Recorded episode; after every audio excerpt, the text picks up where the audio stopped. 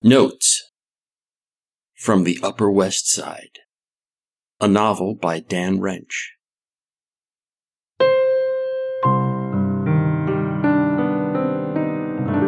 Chapter 124 Dumbass.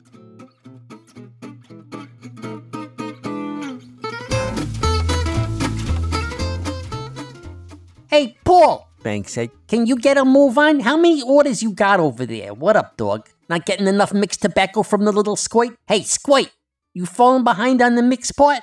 It's mixed, Squire pouted. There's a whole pile of mixed right in front of him. Uh oh, I said. Did not understand the significance of that pile. Guess it's ramming speed for me. Bang Goose laughed.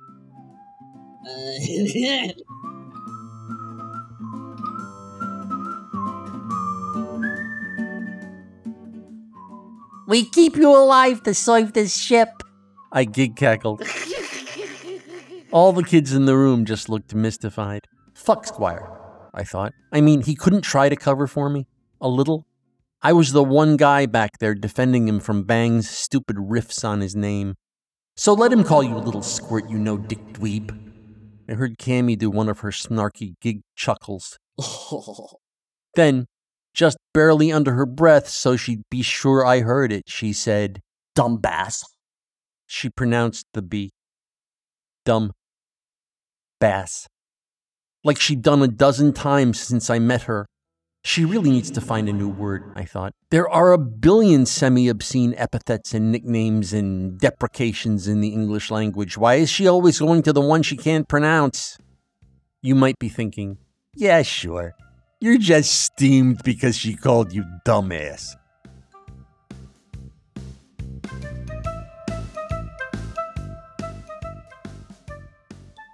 I really wasn't. Think about it. It's like somebody tries to call you a bastard, but they accidentally say bastarino repeatedly. On the one hand, it's laugh your balls dry funny. On the other hand, it's just sad. Am I right?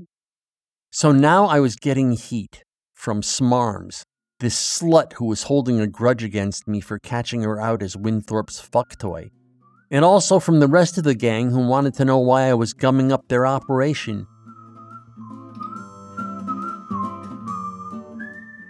I wanted to say, hey, if it wasn't for me, you wouldn't have an operation, you damn kids, ya.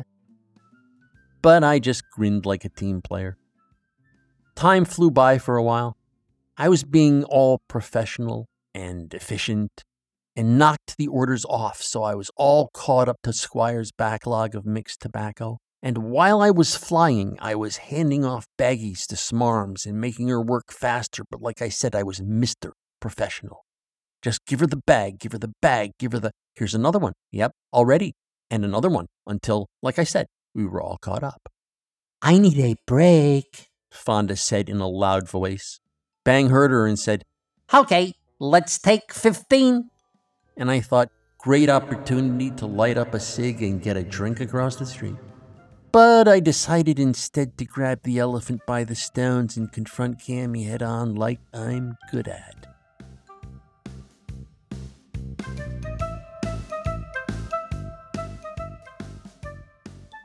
It's true. I'm good at being honest. Not like Parp, who'd ghost her and make her guess why for the rest of her life. If something's bugging me, I tell people straight out. I was a little scared. I'm admitting it. But I paused for a second to remember the ball teeth. You remember the ball teeth? The little motivators I dreamed up literally when I was 13 years old? I pictured them as little piranha waiting for me to cower.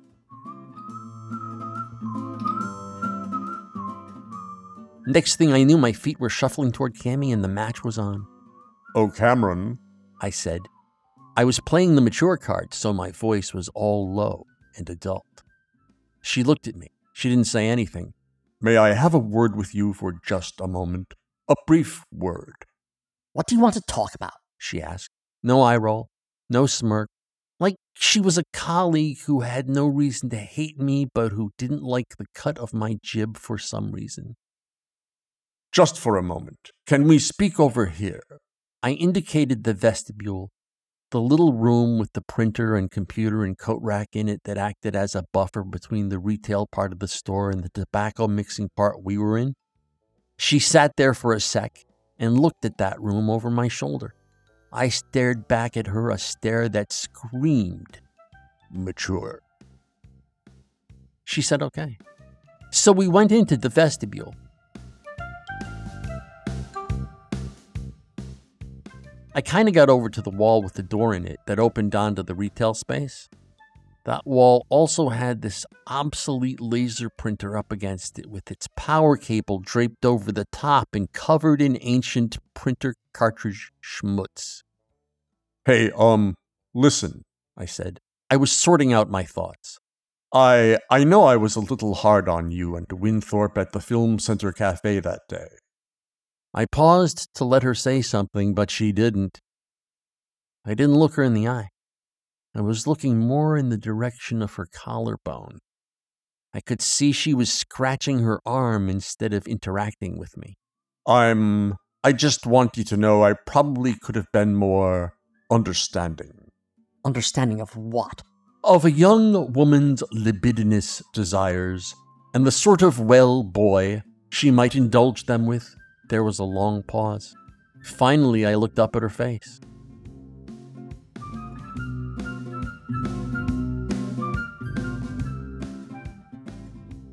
Are you fucking insane? She almost screamed. She yanked herself away from the wall and stomped back and forth like a horse trying to shake off the pain it couldn't get rid of just by snorting. Like the pain of being kicked in the fetlock by a little boy with red hair and plaid shorts on his first visit to the stable. She stormed toward the tobacco room like she was running from a bad smell.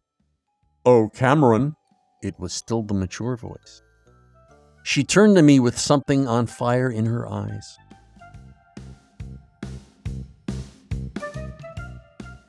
Cameron, just FYI. The B in dumbass is silent. I walked past her and into the tobacco room. When I was just through the door, I glanced back and could see she was standing still as a snapshot and staring at the empty space I'd occupied a few moments before.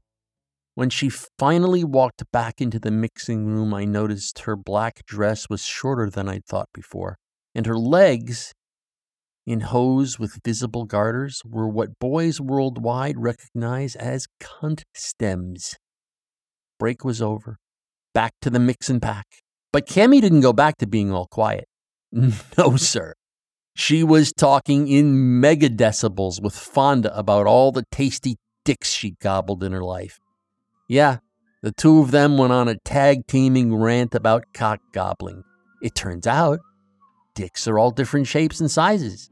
They are circumcised or natural, thick or skinny, or long and hard.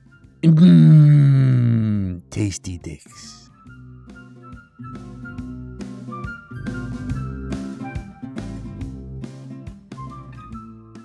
Everybody shut up to listen to them riffing on man muscle.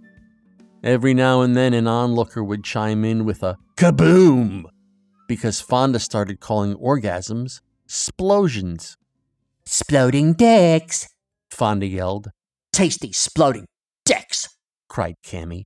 Then Cammy recited a series of stories illustrating her career as a fellatrix, from her teen years right up to the present, while leaving out the names of her victims, who it seems are always idiots. And that was the point, wasn't it? To rub my face in it for some sadistic reason when she knew I couldn't reply. But I just stood there watching the bullets bounce off my steely indifference. All I could think was, Christ, what a used up slut.